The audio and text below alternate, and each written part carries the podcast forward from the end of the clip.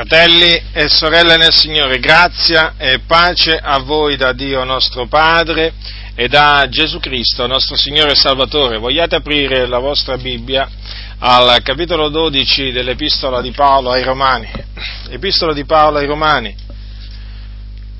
Paolo apostolo, non solo apostolo, ma anche dottore dei gentili, in fede e in verità, come lui stesso affermava.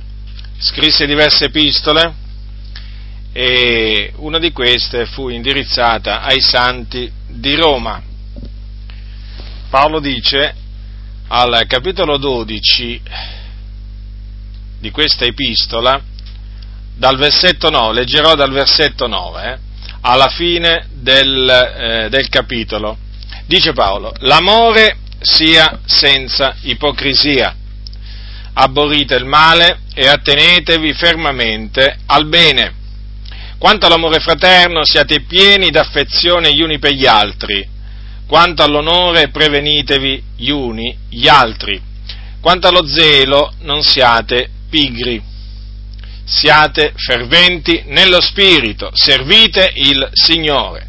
Siate allegri nella speranza, pazienti nell'afflizione, perseveranti nella preghiera, provvedete alle necessità dei santi, esercitate con premura l'ospitalità, benedite quelli che vi perseguitano, benedite e non maledite, rallegratevi con quelli che sono allegri, piangete con quelli che piangono, abbiate fra voi un medesimo sentimento. Non abbiate l'animo alle cose alte, ma lasciatevi attirare dalle umili. Non vi stimate savi da voi stessi. Non rendete ad alcuno male per male. Applicatevi alle cose che sono oneste nel cospetto di tutti gli uomini. Se è possibile, per quanto dipende da voi, vivete in pace con tutti gli uomini. Non fate le vostre vendette, cari miei, ma cedete il posto all'ira di Dio, poiché sta scritto: a me la vendetta, io darò la retribuzione, dice il Signore. Anzi, se il tuo nemico ha fame, dagli da mangiare, se ha sete, dagli da bere, poiché facendo così tu raunirai dei carboni accesi sul suo capo. Non essere vinto dal male, ma vinci il male col bene. Voglio ricordarvi, fratelli, che quando arrivavano le epistole degli Apostoli, o comunque quando arrivava un'epistola dell'Apostolo Paolo, noi sappiamo che questa epistola doveva essere letta ai santi, a tutti i santi. E queste esortazioni, quindi noi abbiamo la certezza che furono lette nell'assemblea, furono rivolte ai santi. Certo, poi è chiaro che delle epistole vennero fatte delle copie a mano, perché a quel tempo è evidente la maniera per riprodurre le epistole era diciamo a mano. Ma comunque la prima cosa che veniva fatta era la lettura pubblica delle epistole. E appunto queste esortazioni fanno parte di questa epistola, quindi noi abbiamo la certezza che furono lette. E vorrei soffermarmi su queste esortazioni che l'Apostolo Paolo appunto scrisse ai santi di Roma. Sono delle esortazioni che hanno dei risvolti pratici. Oggi spesso mancano insegnamenti pratici dal pulpito. Spesso si sentono delle predicazioni molto fumose, piene di fumo. Sono discorsi spesso vuoti, discorsi pieni di sapienza umana, discorsi complicati che molti non sono in grado di comprendere perché hanno, diciamo, poca scuola. Da quello che ho potuto vedere ci sono pastori che si dilettano a fare le loro predicazioni complicate, incomprensibili. Pare che ci prendano un piacere enorme.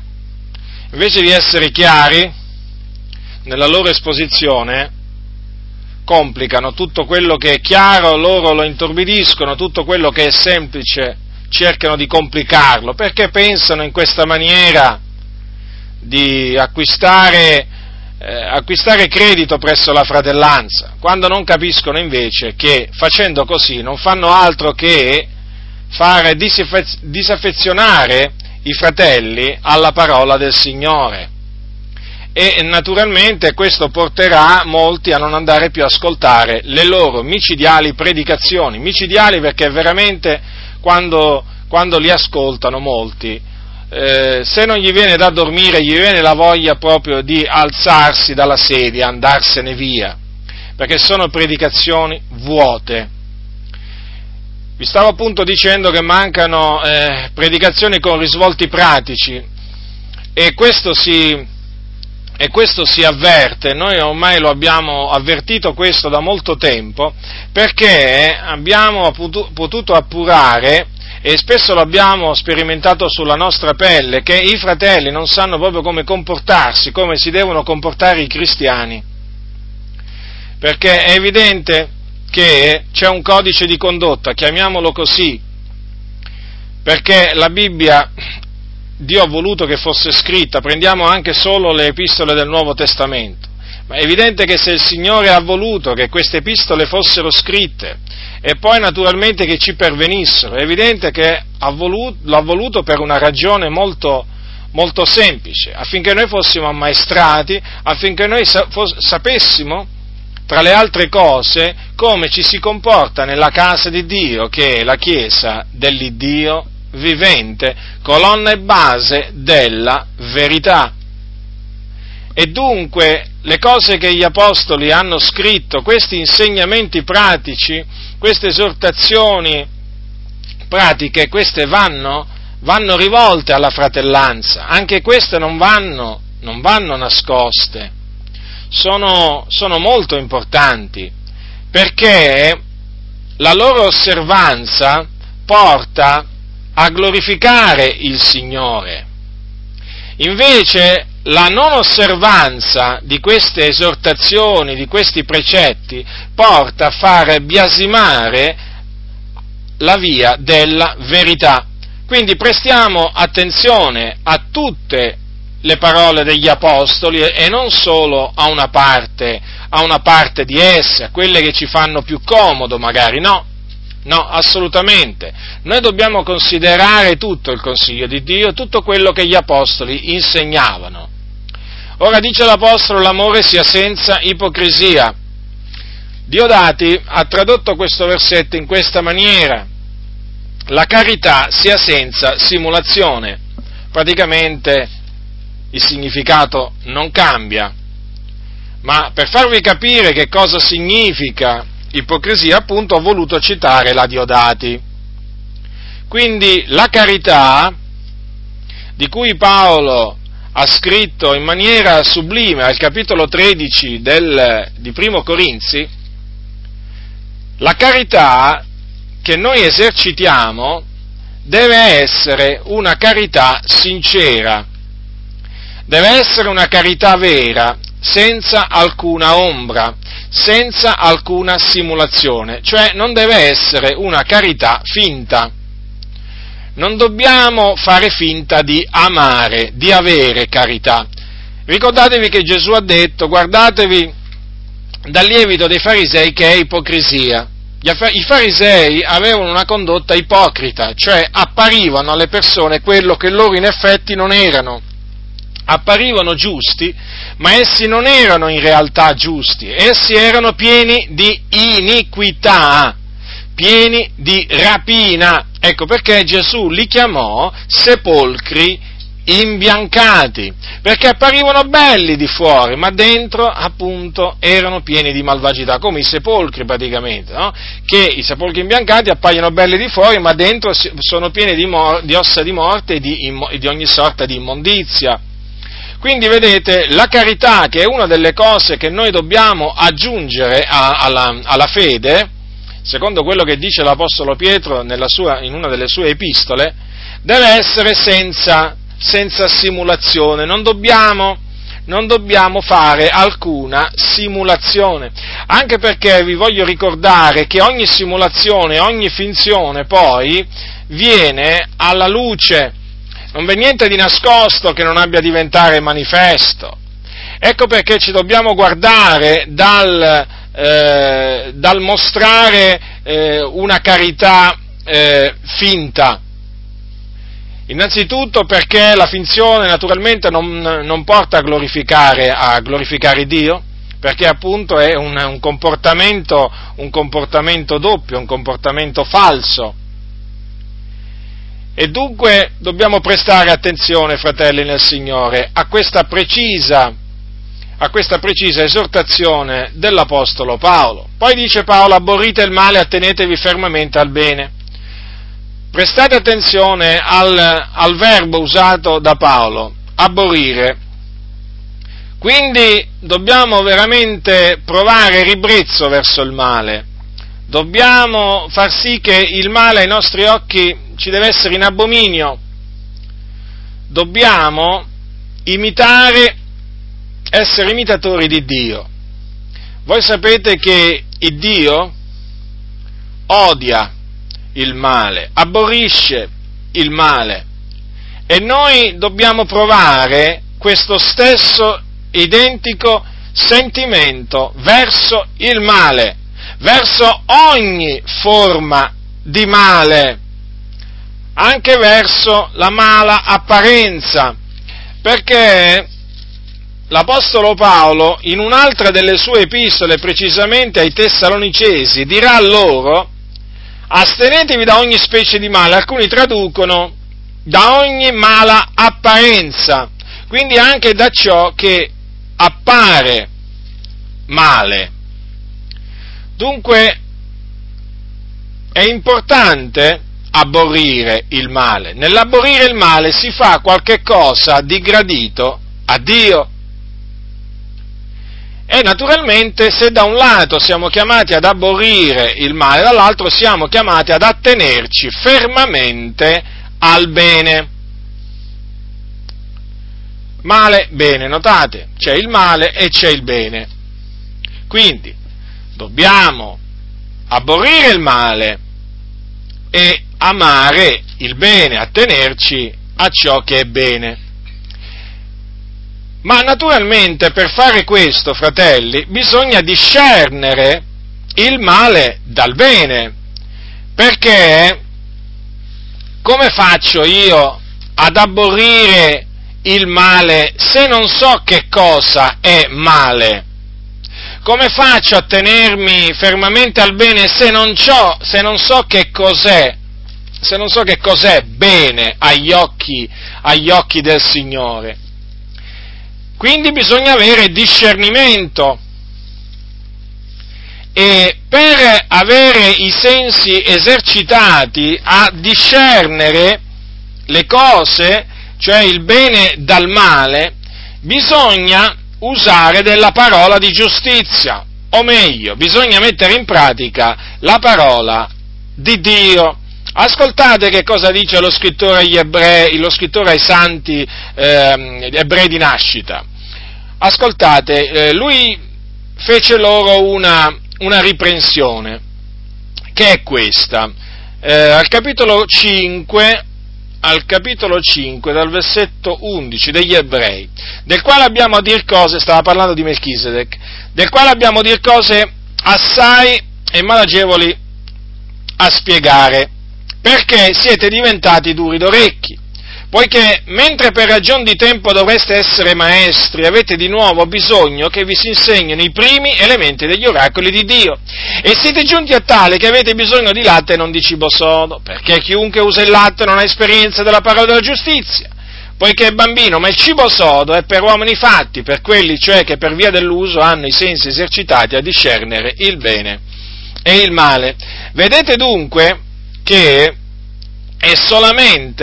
è solamente per via dell'uso della parola della giustizia che i propri sensi vengono esercitati a discernere il bene e il male. Quindi bisogna essere uomini fatti per poter, uomini maturi per poter discernere il bene e il male. Se si rimane bambini in Cristo, non si può discernere il bene e il male. Ora, oggi manca molto discernimento a tale riguardo, perché molti credenti non discernono ciò che è bene e ciò che è male. Cosa voglio dire? Che molte cose che sono male le chiamano bene, e molte cose che sono bene le chiamano male.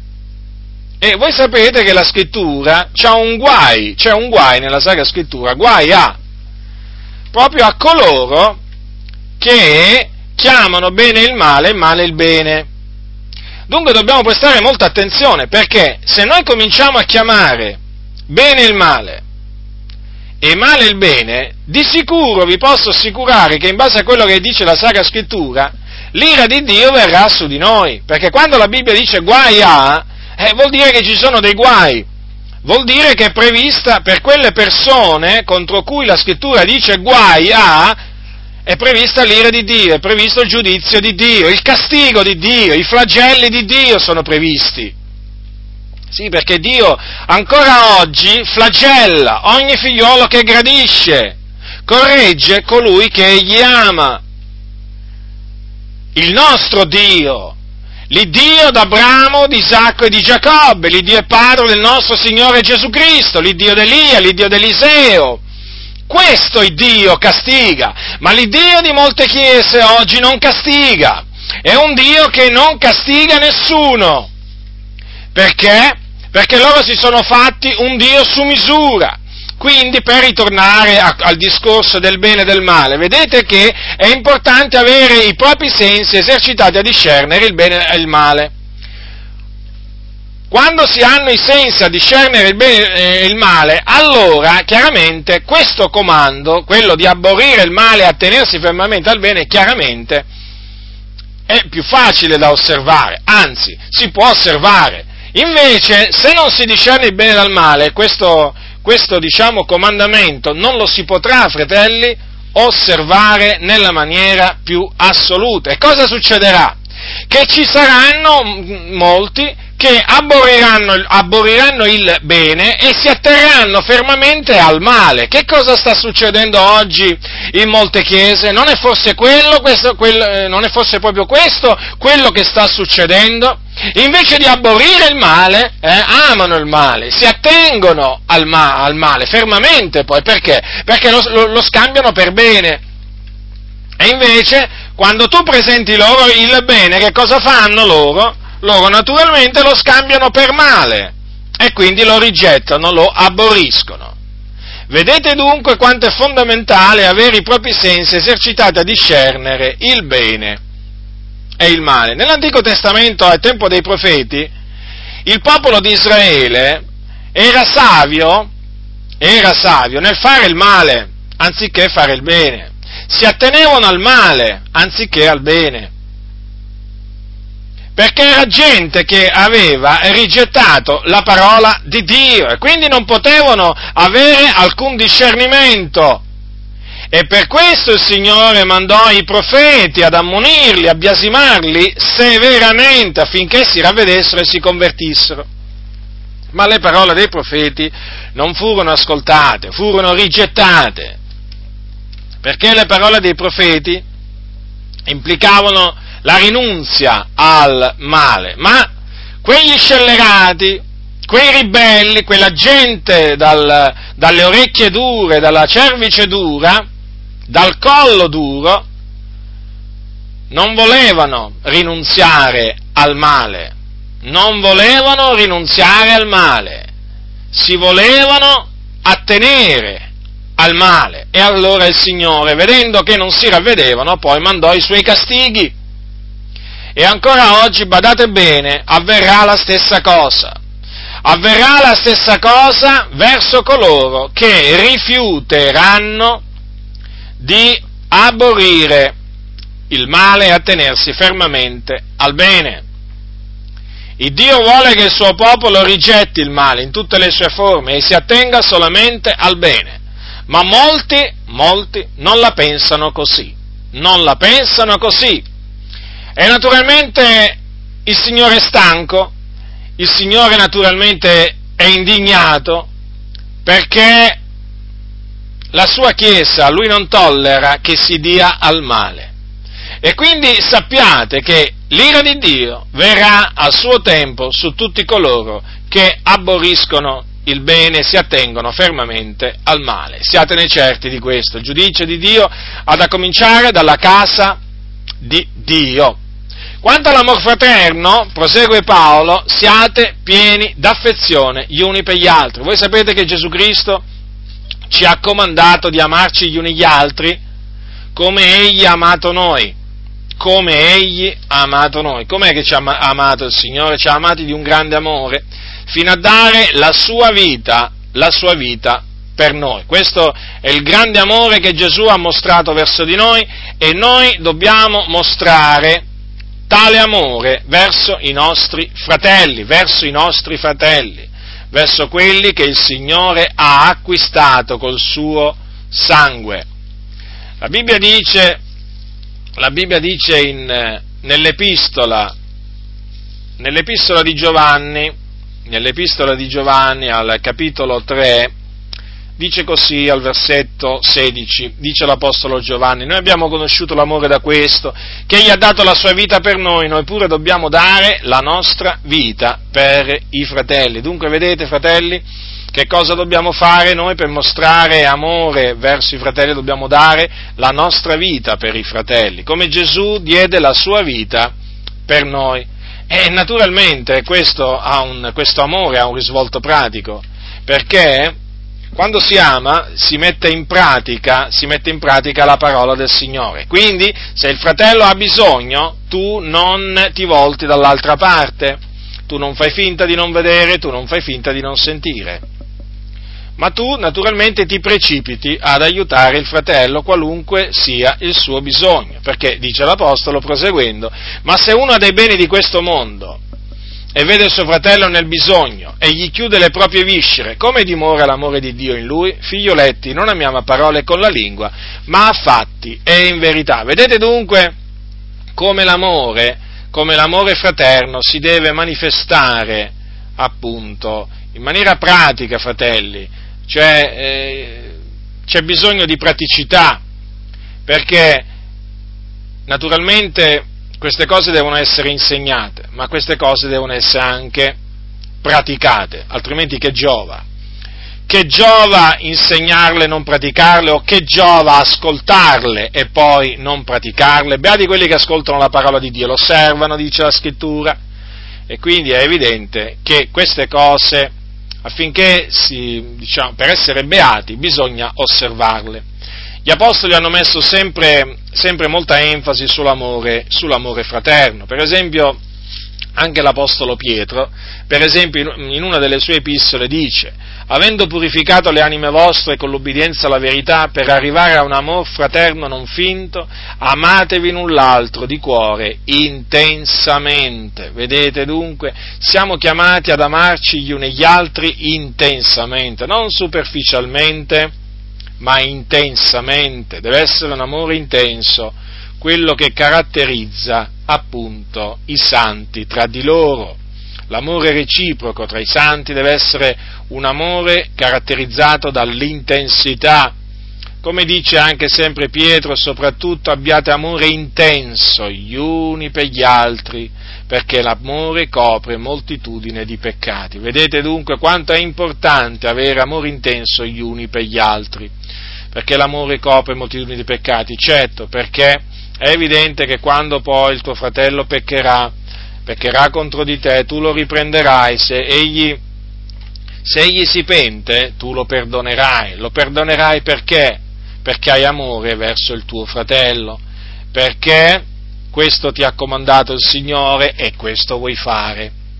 Perché sapete, anche il perdonare un fratello che ci ha fatto un torto, bisogna avere amore per perdonarlo, perché alcuni danno per scontato che quando un fratello chiede perdono l'altro poi lo perdona. Spesso ho sentito delle storie veramente tristi. Ci sono fratelli che rifiutano di perdonare altri fratelli dopo che questi gli hanno chiesto perdono. Questo è grave. Questo vuol dire non avere amore fraterno, perché quando si ama intensamente e il fratello poi si pente del proprio peccato e ti dice mi sono pentito, ti chiedo perdono, tu lo perdoni subito, perché non vuoi assolutamente che quel peccato gli venga ritenuto. E dunque è fondamentale, fratelli, avere amore intenso gli uni verso gli altri. Dice Paolo, siate pieni d'affezione gli uni per gli altri. Quanto all'onore, prevenitevi gli uni e gli altri. Dobbiamo onorare tutti, dobbiamo onorare i fratelli, ma non dobbiamo aspettare che i fratelli onorano noi, dobbiamo onorarli prima che lo facciano loro, cioè praticamente dobbiamo anticiparli. Ci sono alcuni che onorano i fratelli se i fratelli onorano loro. No, noi dobbiamo onorare i fratelli, perché i nostri fratelli sono figliuoli di Dio e quindi è giusto onorarli e non disonorarli. Quanto allo zelo, non siate pigri. Ecco un'altra esortazione dell'Apostolo Paolo fondamentale, importante: avere zelo per le cose del Signore. Quando io ero del mondo, quando io ero sotto veramente il dominio del peccato, quando ero perduto, in altre parole, io avevo zelo. Sì, ma avevo zelo per le cose sbagliate, e naturalmente facevo delle rinunce,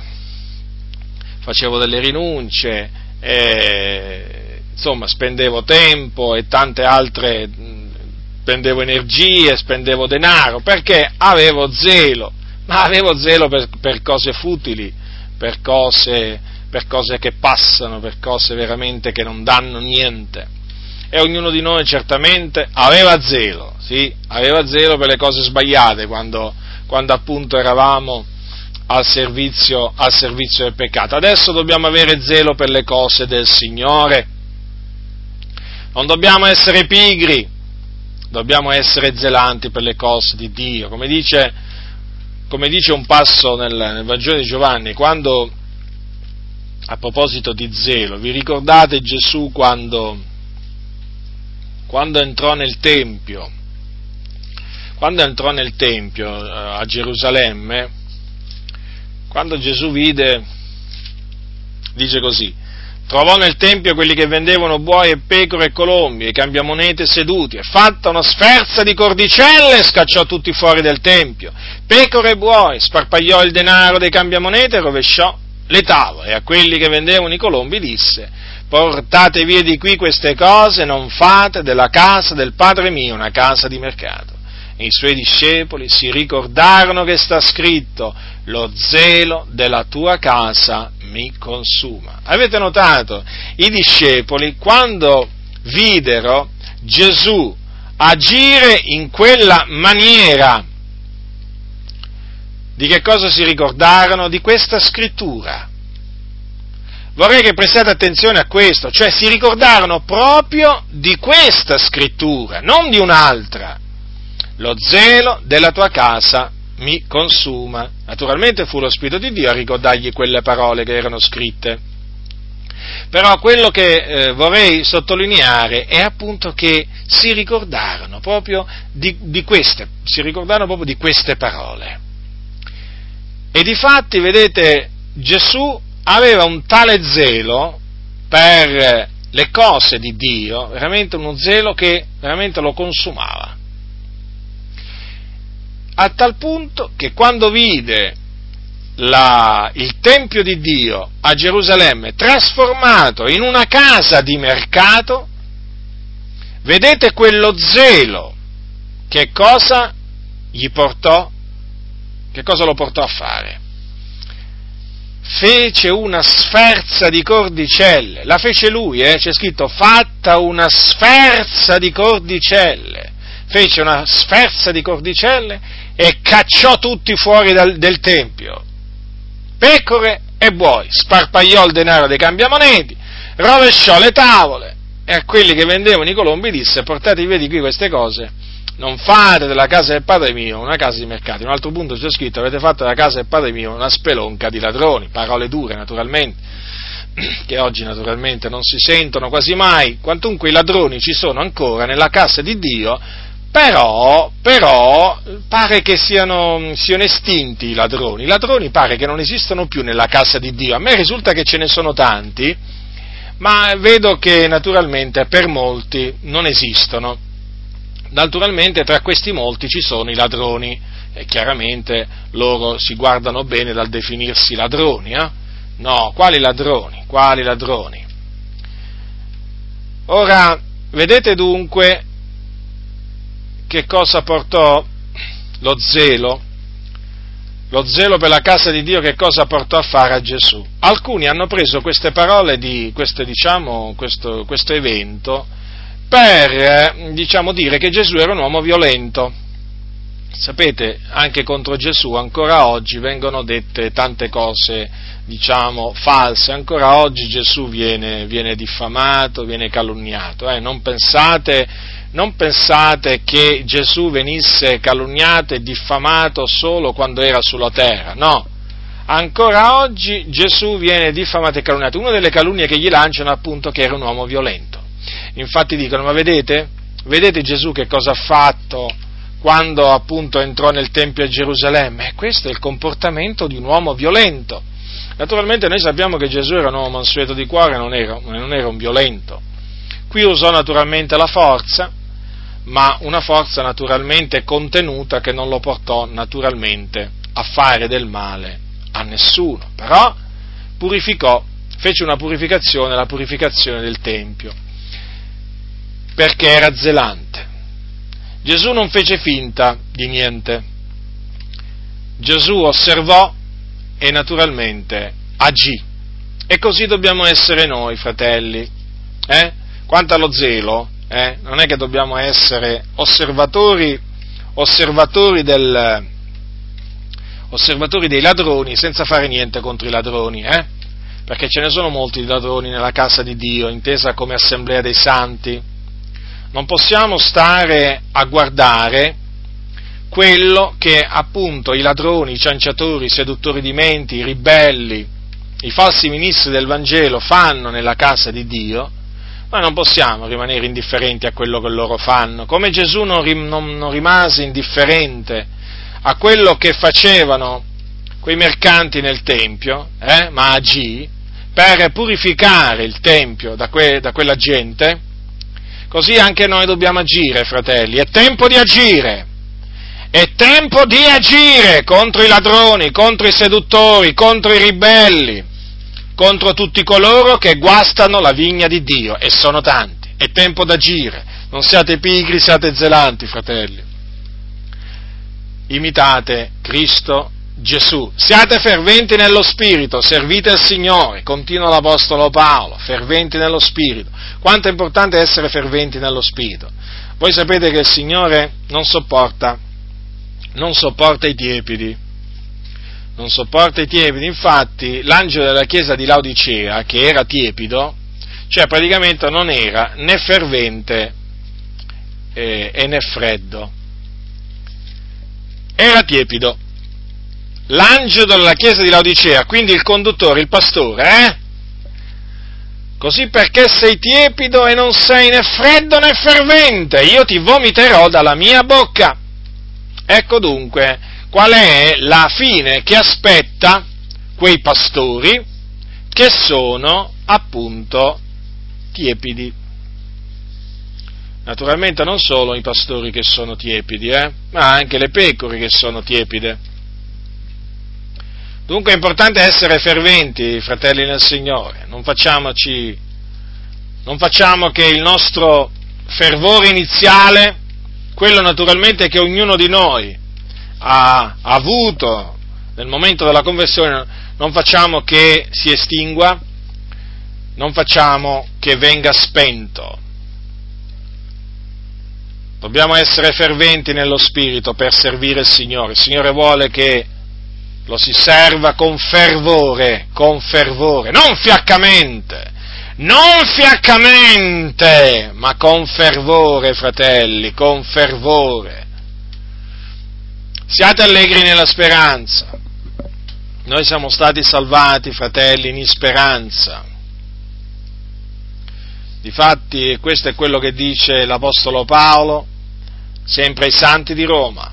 Noi siamo stati salvati in speranza, o la speranza di quello che si vede, non è speranza, difatti quello che uno vede, perché lo spererebbe egli ancora? Ma se speriamo quello che non vediamo, noi l'aspettiamo con pazienza. Cos'è che noi dunque speriamo?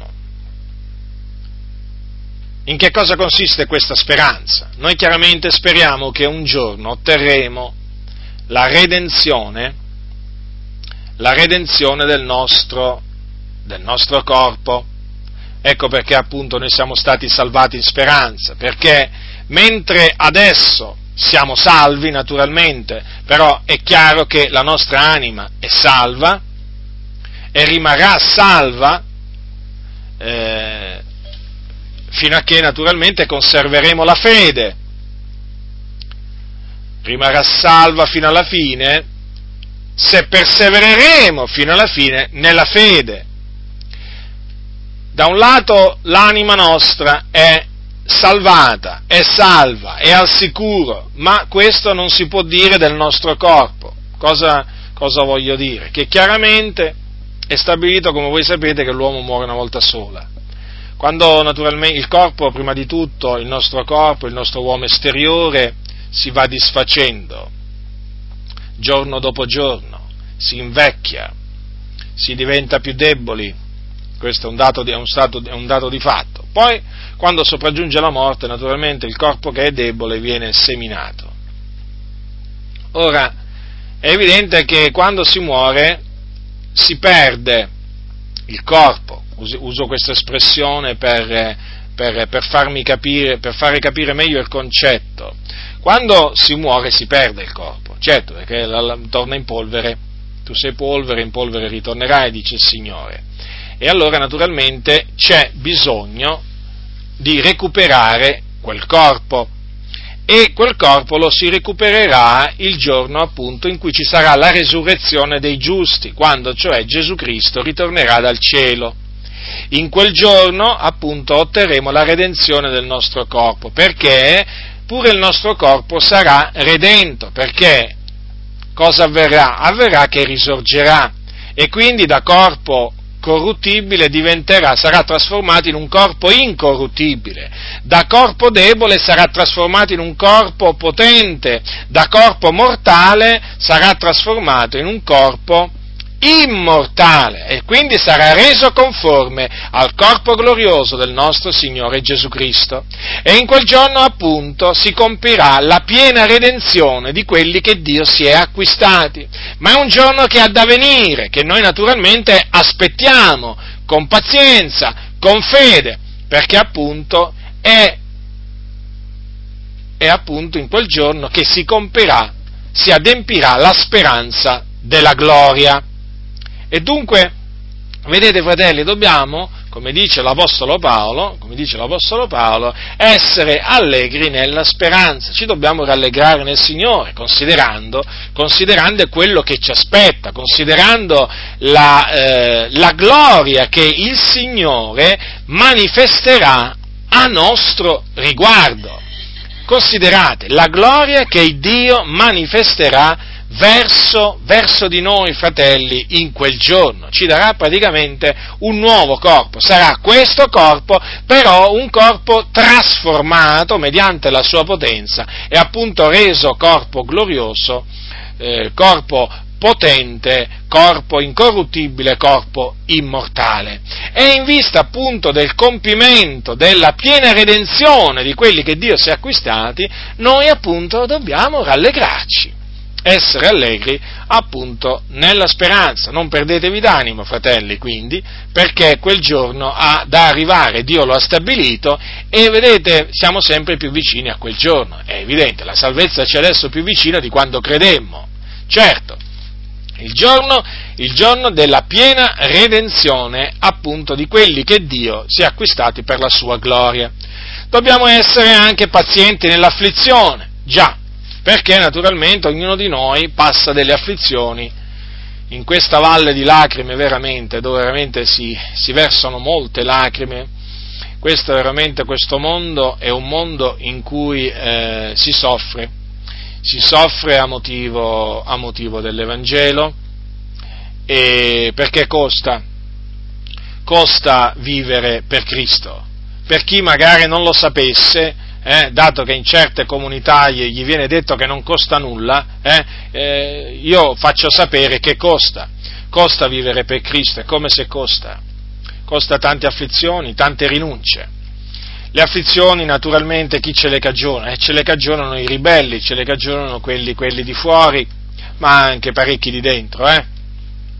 Ci cagionano molte afflizioni con le loro calunnie, le loro offese, con i loro ragionamenti insensati, con i loro dispetti, con le loro provocazioni, con le loro persecuzioni, perché veramente oggigiorno siamo più perseguitati da quelli di dentro che da quelli di fuori. Sembrerà veramente un paradosso, ma le cose stanno così. Perché? Perché molti di quelli di dentro sono diventati come quelli di fuori, praticamente si sono conformati al mondo così perfettamente che praticamente tu vedi loro, vedi il mondo, e quindi che ti puoi aspettare da costoro se non afflizioni? Oggigiorno parlare con certi credenti è come parlare con le persone del mondo, anzi talvolta veramente c'è più speranza che ti ascoltano, c'è più possibilità che ti ascoltano delle persone del mondo che certi credenti. Alcuni credenti, quando tu gli cominci a parlare del Signore, cominciano a soffrire, cominciano a patire una sorta di insofferenza, non ce la fanno, più di qualche minuto non riescono ad ascoltarti a parlare delle cose del Signore. Ci sono persone nel mondo invece che vedo che almeno per quanto riguarda ascoltare, ascoltano di più. Oramai, fratelli, per esperienza vi dico queste cose, sono cose tristi, ma la verità è la verità. Dunque, le afflizioni. E vi stavo dicendo che parlare con certi credenti oggi è come parlare con le persone del mondo. E anche perché devo dire che ci sono certe persone del mondo che ragionano meglio di certi credenti, hanno veramente talvolta mi sorprendono le persone del mondo, perché si dimostrano persone intelligenti, e mi sorprendono in negativo invece tanti credenti, perché si dimostrano proprio persone stolte. Dici certe cose a certi credenti e ti contrastano, dici certe cose a certe persone del mondo e ti dicono: hai ragione, come la mettiamo? Com'è possibile questo? Perché oggi purtroppo ci sono tanti credenti che diventano peggi di quelli del mondo. Ci sono chiese che praticamente una volta che tu entri nelle loro file diventi peggio di come eri nel mondo, quando eri sotto la potestà delle tenebre. Guardate che queste non sono cose che io mi invento, sono cose che dico in base a esperienze, pazienti nell'afflizione. Dunque, noi saremo afflitti naturalmente fino alla fine. D'altronde siamo stati destinati a soffrire noi, a soffrire per l'Evangelo, a soffrire per Cristo, che poi ribadisco, non importa se le sofferenze ce le producono quelli di fuori o quelli di dentro, comunque sempre di sofferenze si tratta, e dobbiamo comunque essere pazienti, fratelli, pazienti, quindi non farci prendere dall'impazienza. perché l'impazienza poi porta ad agire in maniera errata e da che abbiamo ragione poi si passa ad avere torto, quindi attenzione a non perdere la pazienza, dobbiamo essere pazienti nell'afflizione. Io capisco che non è facile talvolta, perché veramente ci sono delle persone estremamente malvagie in mezzo alla Chiesa, attenzione, in mezzo alla Chiesa, che veramente non fanno altro che provocare, non fanno altro che prendere piacere nell'affliggerti con le loro male parole. Però dobbiamo essere pazienti, fratelli, dobbiamo essere pazienti e avere davanti l'esempio dei profeti, perché come dice Giacomo, il fratello del Signore, dice così nella sua epistola: prendete, fratelli, per esempio di sofferenza e di pazienza i profeti che hanno parlato nel nome del Signore. Vedete chi dobbiamo prendere appunto per esempio di sofferenza e di pazienza? I profeti che hanno parlato nel nome del Signore. I profeti, vi ricordo, furono dei santi uomini di Dio che Dio mandò al suo popolo per esortare il suo popolo a ravvedersi e a convertirsi dalle loro vie malvagie. E subirono scherni, flagelli, furono perseguitati anche a morte, sì, da quel popolo a cui Dio li mandò a predicare, un popolo di collo duro. E i profeti si dimostrarono pazienti nell'afflizione, nella sofferenza. E dunque, vedete, noi abbiamo degli esempi da seguire, sono i profeti. Quindi, fratelli, pazienti nell'afflizione, sopportate con pazienza le afflizioni a cui siete destinati, che il Signore naturalmente ha preordinato nella vostra vita per il vostro bene, perché voi dovete sapere che l'afflizione produce pazienza, cioè praticamente l'afflizione fa parte del piano di Dio per ciascuno di noi. L'afflizione produce pazienza, la pazienza esperienza e la esperienza speranza. Dunque ecco perché è importante l'afflizione, perché mediante di essa si viene modellati, si viene resi pazienti. Tante volte ci si domanda: ma perché sono così afflitto? Ma perché devo passare questa afflizione? Ma perché devo soffrire così tanto? La ragione è questa, perché il Signore vuole che noi siamo pazienti e mediante appunto il crogiolo dell'afflizione, o meglio, nel crogiolo dell'afflizione, il Signore ci purga, ci purifica appunto per renderci pazienti, perché il Signore vuole che noi siamo pazienti, non impazienti. Il Signore vuole anche che noi siamo perseveranti nella preghiera, infatti dice Paolo, perseveranti nella preghiera. Certo, non dobbiamo cessare di pregare, lo dice in un altro punto l'Apostolo Paolo questo, quindi pregare senza interruzione.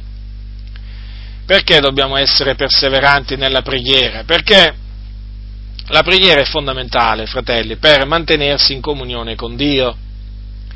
E poi un'altra cosa, la preghiera è fondamentale per aspettarsi da Dio delle cose, perché quando tu preghi chiedi a Dio delle cose e quando chiedi a Dio delle cose con fede poi tu quelle cose le aspetti.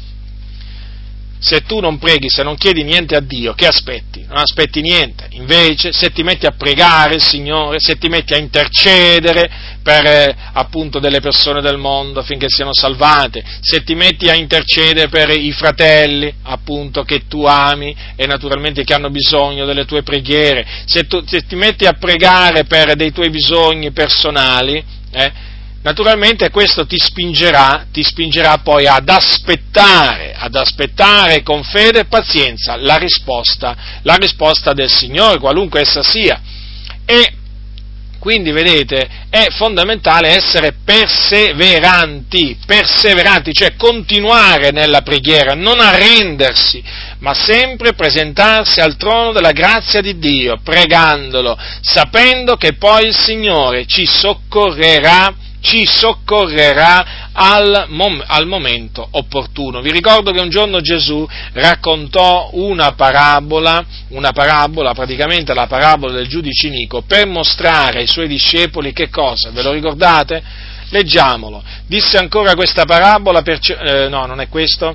Allora, propose loro, stavo leggendo la parabola successiva, quella del fariseo pubblicano, sempre nello stesso capitolo, capitolo 18 di Luca, propose loro ancora questa parabola per mostrare che dovevano del continuo pregare e non stancarsi, vedete? Là appunto la parabola del giudice Nico, quella vedova, voi sapete, che andava del continuo da quel giudice malvagio e gli diceva: fammi giustizia del mio avversario, e per un tempo il giudice non volle farlo, però poi a un certo punto disse fra sé: benché io non tema il Dio e non abbia rispetto per alcun uomo, pure perché questa vedova mi dà molestia, le farò giustizia, che talora a forza di venire non finisca corrompermi la testa.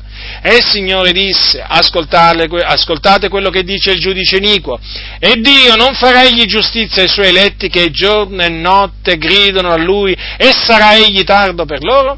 Io vi dico che farà loro prontamente giustizia. Quindi noi abbiamo proprio il comando da parte di Dio di pregare senza stancarci. Il Signore a suo tempo, fratelli, risponde. Certo, talvolta la risposta del Signore non è come quella che avremmo desiderato, ma una cosa è certa, che il Signore risponde. E anche, badate bene, anche nel caso il Signore non ci concedesse quello che noi gli abbiamo chiesto, quantunque gliel'abbiamo chiesto con fede, vi posso assicurare che sarà sempre per il nostro bene, e comunque sia noi dobbiamo essere perseveranti nella preghiera. Poi dobbiamo provvedere alle necessità dei santi, i poveri li avete sempre in mezzo a voi. Come bisogna comportarsi verso i poveri, quelli che hanno bisogno, dobbiamo provvedere alle loro necessità, e quindi far parte a quelli che sono nella necessità, far parte a loro dei nostri beni. Altrimenti come possiamo dire di amare i nostri fratelli? Come possiamo pensare di poter dire amiamo i fratelli quando poi i fratelli, se si trovano nel bisogno, appunto non ricevono da noi alcun aiuto? Vi ricordo che nella Chiesa primitiva non c'era alcun bisognoso fra loro, perché quelli che avevano poderi o case vendevano i loro beni. Questo naturalmente, ve lo ricordo, per fare comprendere come si manifesta l'amore pratico. L'amore pratico, fratelli, non l'amore verbale, perché l'amore verbale sappiamo come si manifesta: ti voglio bene, fratello, il Signore ti benedica, preghiamo per te. Certo, anche l'amore verbale ci vuole, cioè praticamente l'amore esercitato con la lingua, però ci vuole anche l'amore con i fatti, perché altrimenti l'amore verbale sicuramente non provvederà ai bisogni materiali dei nostri fratelli. Cosa dice la Scrittura? Dice così: tutti quelli che credevano erano insieme ed avevano ogni cosa in comune, vendevano le possessioni di beni, li distribuivano a tutti, secondo il bisogno di ciascuno. Vedete?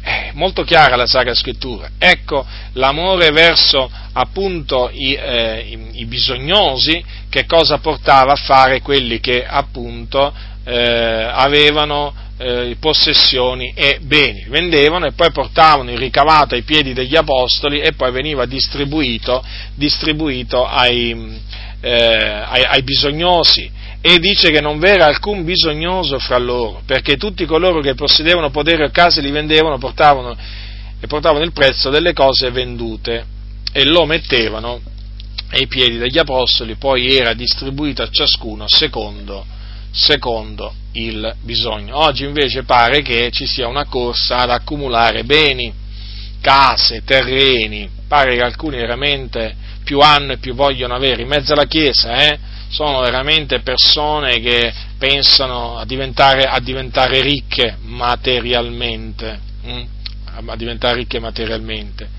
E questo naturalmente è una vergogna, perché da un lato ci sono fratelli che veramente hanno bisogno, e dall'altro ci sono credenti che più hanno e più vogliono avere. Ma il Dio è giusto, sapete? Abbiamo un Dio giusto che fa giustizia ad ognuno, quindi nessuno si illuda. Coloro che appunto chiudono l'orecchio al grido del povero sappiano che poi, quando grideranno a Dio, Dio chiuderà il suo orecchio alle loro preghiere e non gli risponderà. perché Dio è giusto, fratelli nel Signore, già, perché Dio è giusto. Oggi c'è tanto bisogno di parlare della giustizia di Dio, molti si concentrano solo sull'amore di Dio e naturalmente la giustizia di Dio se la sono dimenticata. Poi si domandano, e perché succede questo? E perché succede questo? Perché? Perché Dio è giusto, perché Dio non dimentica, perché Dio osserva attentamente, perché Dio ascolta attentamente. E come ho detto prima, il giudizio ha da cominciare dalla casa di Dio, comincia dalla casa di Dio, siatene certi di questo.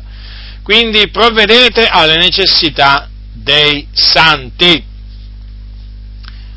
esercitate con premura l'ospitalità, siate ospitali gli uni verso gli altri senza mormorare. Quindi premura, ma anche naturalmente l'ospitalità deve essere senza mormorì. Quindi chi ospita, chi pratica l'ospitalità non deve lamentarsi. E poi c'è un'altra cosa, di non dimenticarsi di esercitare l'ospitalità, perché dice lo scrittore agli Ebrei queste parole. Ci sono delle esortazioni veramente che sembrano veramente, non lo so, talvolta non so come definirle, delle esortazioni che forse non c'era, qualcuno potrebbe dire, no? Ma non c'era nemmeno bisogno che fossero scritte queste cose, ma noi le sappiamo, ma se il Signore ha voluto che fossero scritte è perché, sì, magari le sappiamo, però rischiamo di dimenticarcele talvolta. Anche se sono scritte, guardate bene, talvolta rischiamo di dimenticarcele. Non dimenticate l'ospitalità, perché praticandola alcuni senza saperlo hanno albergato degli angeli. Vedete dunque?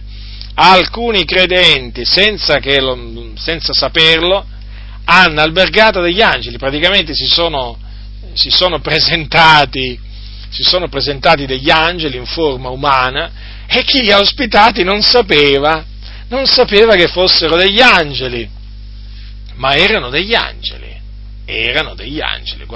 guardate che onore che hanno avuto questi credenti,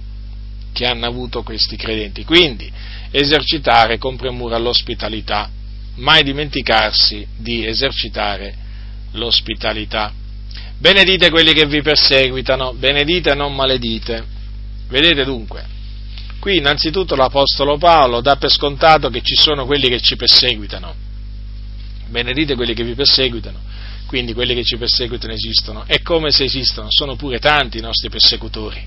Come ci dobbiamo comportare verso di loro? Li dobbiamo benedire, quindi non dobbiamo far uscire dalla nostra bocca nessuna parola di maledizione verso di loro, Mai lanciare maledizioni contro i nostri nemici, mai, e nemmeno metterci a fare quelle che chiamano alcune preghiere imprecatorie, no? Preghiere in cui appunto si chiede a Dio di distruggere i nostri nemici, di annientarli, di toglierli dalla faccia della terra. No, queste preghiere non fanno parte delle preghiere che noi dobbiamo innalzare a Dio, come naturalmente non dobbiamo maledire, dobbiamo benedire, questo è il comando. Quindi atteniamoci a quello che il Signore ci comanda di fare. Rallegratevi con quelli che sono allegri, piangete con quelli che piangono.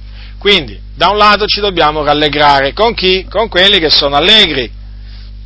Chiaramente, se dei credenti si sposano, è chiaro che ci dobbiamo rallegrare, non è che possiamo fare cordoglio. Però, se andiamo a casa di qualcuno che ha perso un padre, una madre, un fratello, la moglie, un figlio, che facciamo? Ci mettiamo a cantare "C'è grande gioia nel mio cuore"? Andiamo là con i tamburelli? E cominciamo a dire: "Dai, rallegriamoci, su, che cosa sono queste facce tristi, così cupe, che ci mettiamo a parlare in questa maniera? Ma questo è un parlare da stolti. Noi dobbiamo piangere con quelli che piangono. Ma non piangere le lacrime di coccodrillo, piangere sinceramente. Voglio ricordarvi a tal proposito che Gesù, quando andò da Marta e Maria, perché il loro fratello era morto, c'è scritto così, E quando Gesù la vide piangere, qui Gesù dice che vide piangere Maria, Maria era una delle sorelle di Lazzaro, e vide i giudei che erano venuti con lei piangere, anch'essi fremé nello spirito, si conturbò e disse: dove l'avete posto? Essi gli dissero: Signore, vieni a vedere. Gesù pianse. Ecco, vedete? Gesù pianse con quelli che piangevano. Prendiamo esempio da Gesù, perché ci sono alcuni che non sopportano i credenti che piangono. Sapete, ci sono dei credenti che piangono, ma a ragion veduta, che magari sono in un lutto, o magari sono in un'altra distretta, in un'altra afflizione, e noi naturalmente dobbiamo mostrarci comprensivi del loro dolore, dobbiamo simpatizzare con loro. Ecco perché dice: piangete con quelli che piangono. A proposito del fatto di metterci a cantare canzoni, no, a quelli che veramente sono tristi e che piangono, vi ricordo quello che dice la Bibbia, no? Perché ci sono dei predicatori stolti in giro che vanno pure dicendo che praticamente uno non deve piangere. Dice così la scrittura nei Proverbi: cantare delle canzoni a un cuore dolente è come togliersi l'abito in giorno di freddo e mettere aceto sul nitro. Ma voi considerate, fa freddo, 20 gradi sotto zero, e vedete uno che si toglie l'abito per strada, si toglie, diciamo, il cappotto, magari si toglie, magari si mette mezzo nudo. Facciamo, diciamo, un esempio. Voi che cosa pensate di quella persona? Che è normale? No, certamente non penserete che è normale, no? Vedete dunque? O mettere aceto sul nitro, quindi peggiorare la situazione. Come si fa? Un controsenso. Non si può cantare delle canzoni a un cuore dolente, fratello, sorella. Bisogna piangere con quelli che piangono. Quindi anche queste parole, fratelli, è bene tenerle davanti a noi per metterle in pratica, al fine di comportarci in maniera degna di Cristo. Abbiate fra voi un medesimo sentimento. Certo, dobbiamo stare uniti in una medesima mente, in un medesimo parlare, in un medesimo sentire. Questo il Dio vuole, e quindi dobbiamo procacciare questo sentimento unico, diciamo così. Non abbiate l'animo alle cose alte, ma lasciatevi attirare dalle cose umili. Già, ci sono le cose alte, ci sono le cose umili. Noi dobbiamo avere l'animo alle cose umili, non a quelle alte. Le cose alte sono le cose superbe, sono le cose sfarzose. Noi non dobbiamo avere l'animo alle cose sfarzose, ma ci dobbiamo lasciare attirare dalle cose umili, modeste. Anche queste cose, fratelli, sono importanti. Vi ricordo che la superbia della vita non è dal Padre, ma è dal mondo. Quindi non seguiamo le orme di quei credenti che vogliono avere macchine sfarzose, lussuose, vestiti sfarzosi e tante altre cose sfarzose per farsi vedere, per essere considerati nella società, nella Chiesa, per mettersi in mostra. Loro si vogliono semplicemente mettere in mostra e quindi hanno l'animo alle cose alte. Non si lasciano attirare dalle cose umili, e infatti sono persone superbe. Non seguiamo le loro orme, perché questo comportamento porta a far biasimare la dottrina di Dio, fratelli. Non pensate che in questa maniera si dia una buona testimonianza al mondo. Non si dà una buona testimonianza al mondo. Se ci mettiamo alla ricerca delle cose sfarzose, delle cose lussuose, il mondo non sarà portato a glorificare Dio, la dottrina di Dio, ma a biasimare la dottrina di Dio. Anche perché vi ricordo che il mondo, se c'è una cosa che sa di Gesù, è che era povero. Considerate, ci sono persone che magari hanno sentito parlare pochissimo di Gesù, sanno pochissimo della vita di Gesù, però una cosa la sanno, che era povero, perché era umile, non aveva l'animo alle cose alte, si lasciava tirare dalle umili. Infatti Gesù entrò in Gerusalemme montato sopra un puledro d'asina, non sopra un cavallo, per dire. Quindi massima attenzione a come ci vestiamo, a come viviamo, perché la gente del mondo osserva se abbiamo l'animo alle cose superbe della vita, chiamiamole così, o alle cose umili. Guardate, ve lo posso assicurare, osserva, il mondo ci osserva molto più di quello che noi possiamo pensare o immaginare, fratelli. E guardate che talvolta nel momento in cui non te l'aspetti, quelli del mondo te le faranno notare certe cose, come già è successo. Ci sono pastori, badate, che veramente hanno l'animo alle cose alte. Lo sapete che sono stati ripresi da delle persone del mondo? Sì, il Dio ha aperto la bocca a delle persone del mondo per riprenderli davanti a tutti. Ecco, perché erano persone superbe. Sono proprio quei pastori che amano proprio mettersi in mostra ad ogni occasione, in tante maniere, soprattutto esibendo i loro beni materiali, sfarzosi e lussuosi. Vi posso assicurare che Dio si usa anche di persone del mondo per riprendere queste persone superbe. Non vi stimate savi da voi stessi. Già, c'è anche questo scritto nella parola di Dio. Non dobbiamo considerarci savi da noi stessi, certo, perché c'è questa, possibilità, o meglio, possiamo essere tentati a considerarci da noi stessi savi, e quindi possiamo essere trascinati ad appoggiarci sulla sapienza umana. No, fratelli, noi ci dobbiamo appoggiare sulla sapienza di Dio e non sulla nostra propria sapienza, ma sulla sapienza di Dio. Attenzione a non considerarsi savi, perché sapete cosa dice la Sacra Scrittura? Lo dice Paolo ai santi di Corinto. Ascoltate cosa dice il Signore, che egli prende i savi nella loro astuzia, e altrove il Signore conosce i pensieri dei savi e sa che sono vani. Dunque, vedete cosa fa il Signore verso coloro che si credono savi? O si stimano savi da loro stessi, li prende nella loro astuzia, quindi li svergogna, li rende confusi. E poi vedete cosa dice la Scrittura, che il Signore conosce i pensieri dei savi e sa che sono vani. Non rendete ad alcuno male per male. Ecco, quindi quando riceviamo del male non dobbiamo contraccambiare con il male. Anche questo è un comandamento che noi dobbiamo osservare. Certo, quando si riceve del male si è tentati a contraccambiare col male. Questo sì, la tentazione esiste, ma noi dobbiamo resistere a questa tentazione ed astenerci dal fare qualsiasi tipo di male a colui appunto che ci fa del male.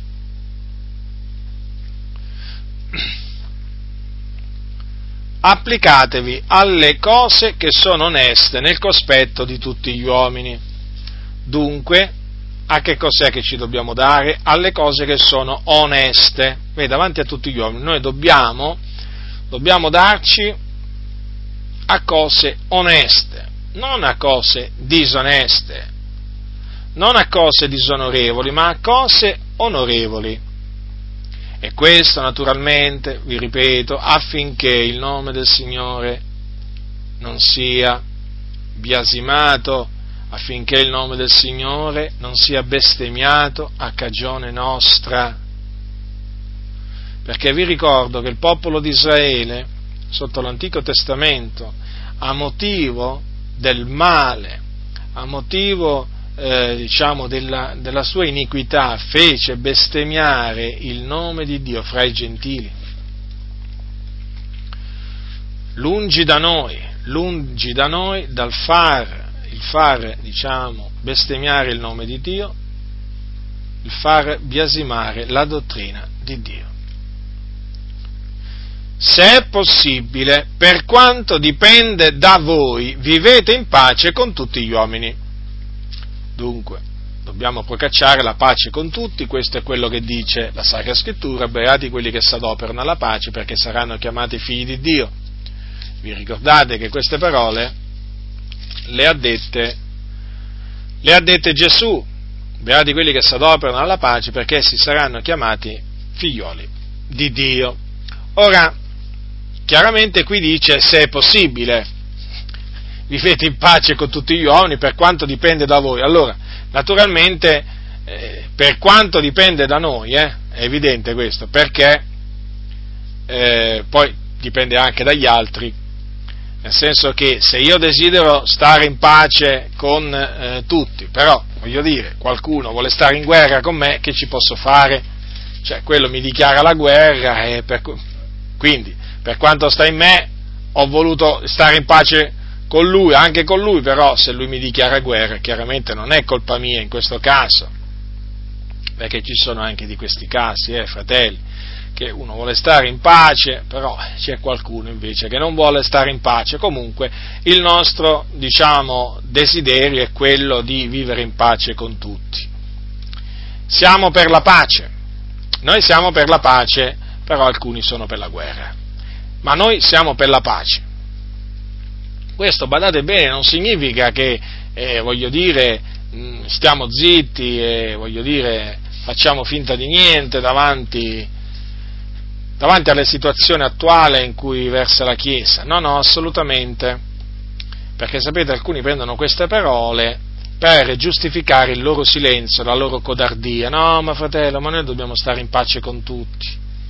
Il Signore ha detto dobbiamo stare in pace con tutti, quindi no, io mi metto a confutare, no, a riprendere, no, fratello. E allora come faccio poi a stare in pace con tutti se comincio a riprendere, a riprovare le opere infruttuose delle tenebre, se comincio a levare la voce contro le menzogne e così via? E no, fratelli, non è così che il Signore vuole che noi ci comportiamo. Non è assolutamente così, perché dall'altro lato c'è anche scritto di riprovare le opere infruttuose delle tenebre. Non è che possiamo rimanere indifferenti davanti alle opere infruttuose delle tenebre.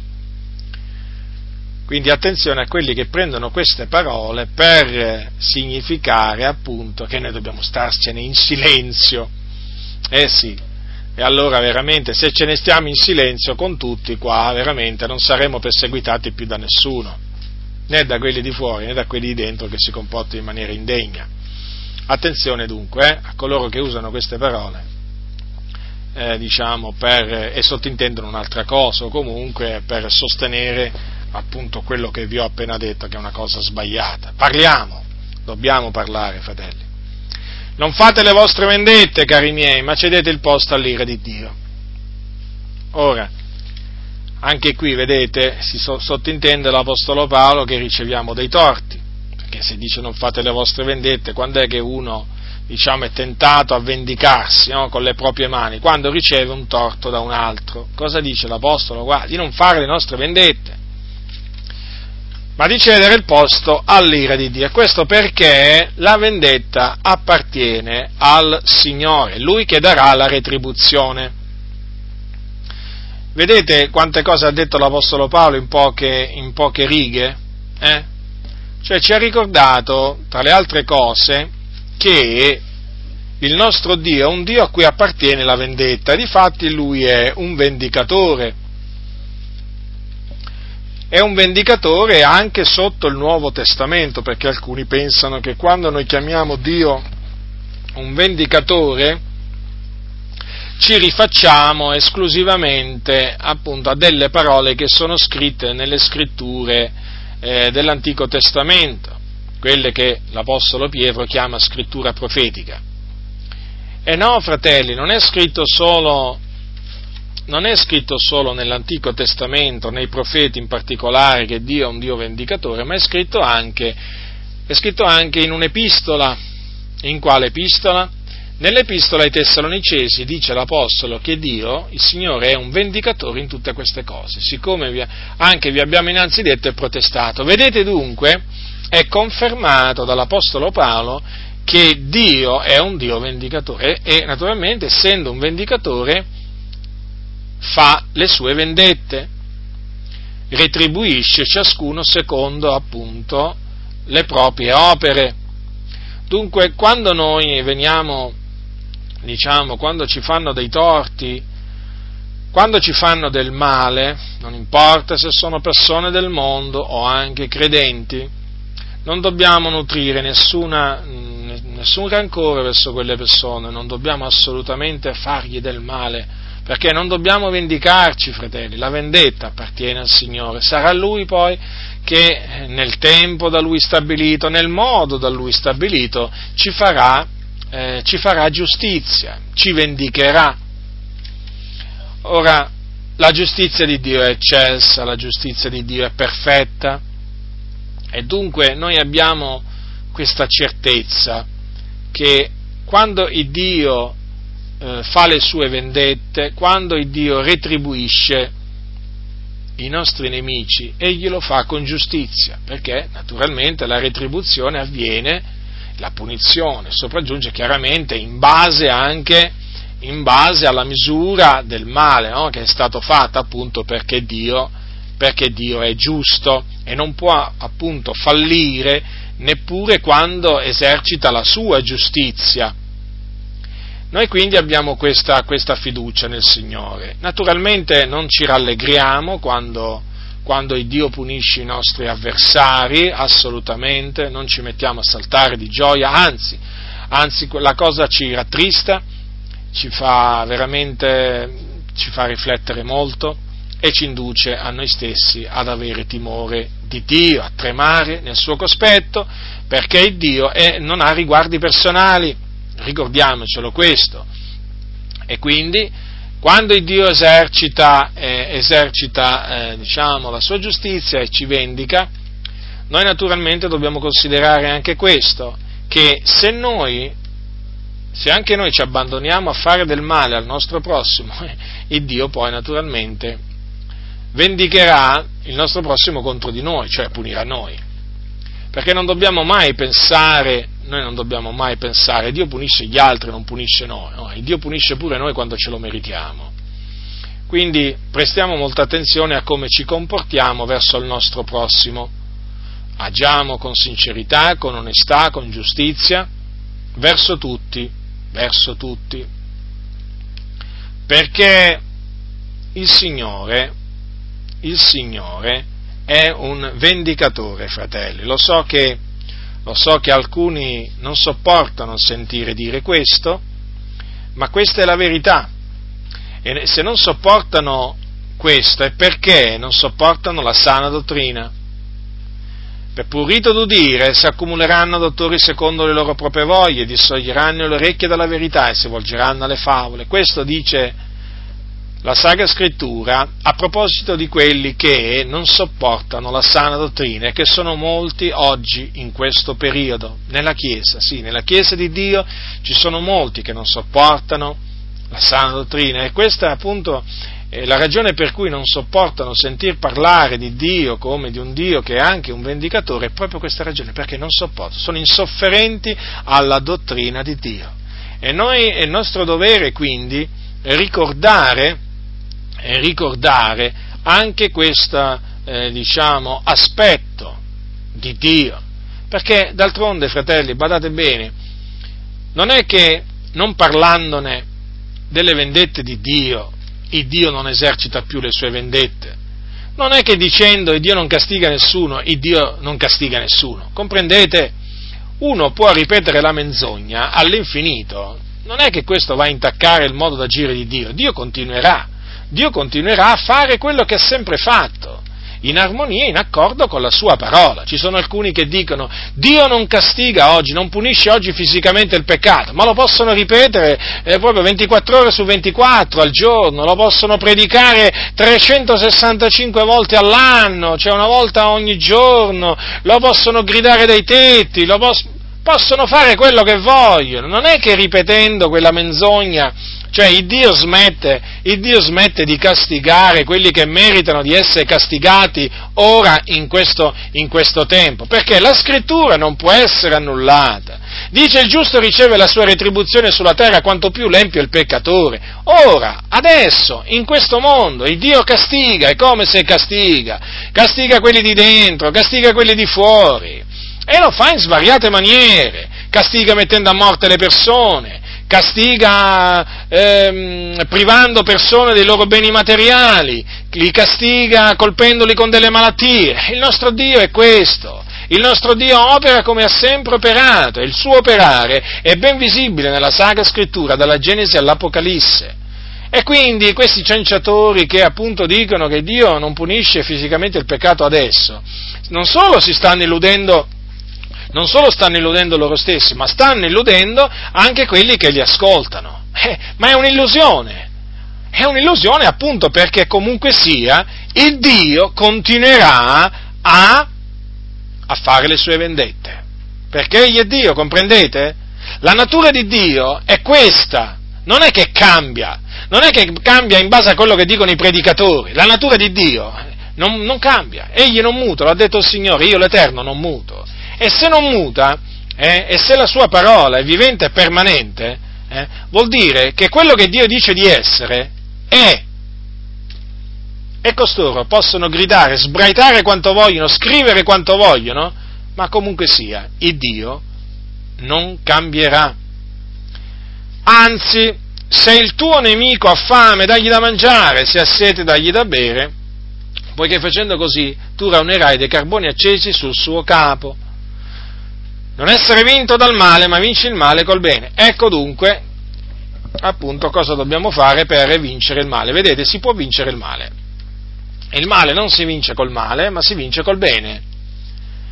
Ecco perché appunto quando il nostro nemico ha bisogno di noi, chiaramente, vedete qui un bisogno proprio impellente, un vero proprio bisogno, fame, sete, che facciamo? Il nostro nemico ci chiede da mangiare, ci chiede da bere, perché ha fame e sete. Che facciamo noi? Voltiamo le spalle? No, proprio in quel momento dobbiamo appunto dargli da mangiare, dargli da bere, per appunto vincere il male con il bene. Questo il Signore vuole, e siccome che questa è la sua volontà, la dobbiamo mettere in pratica.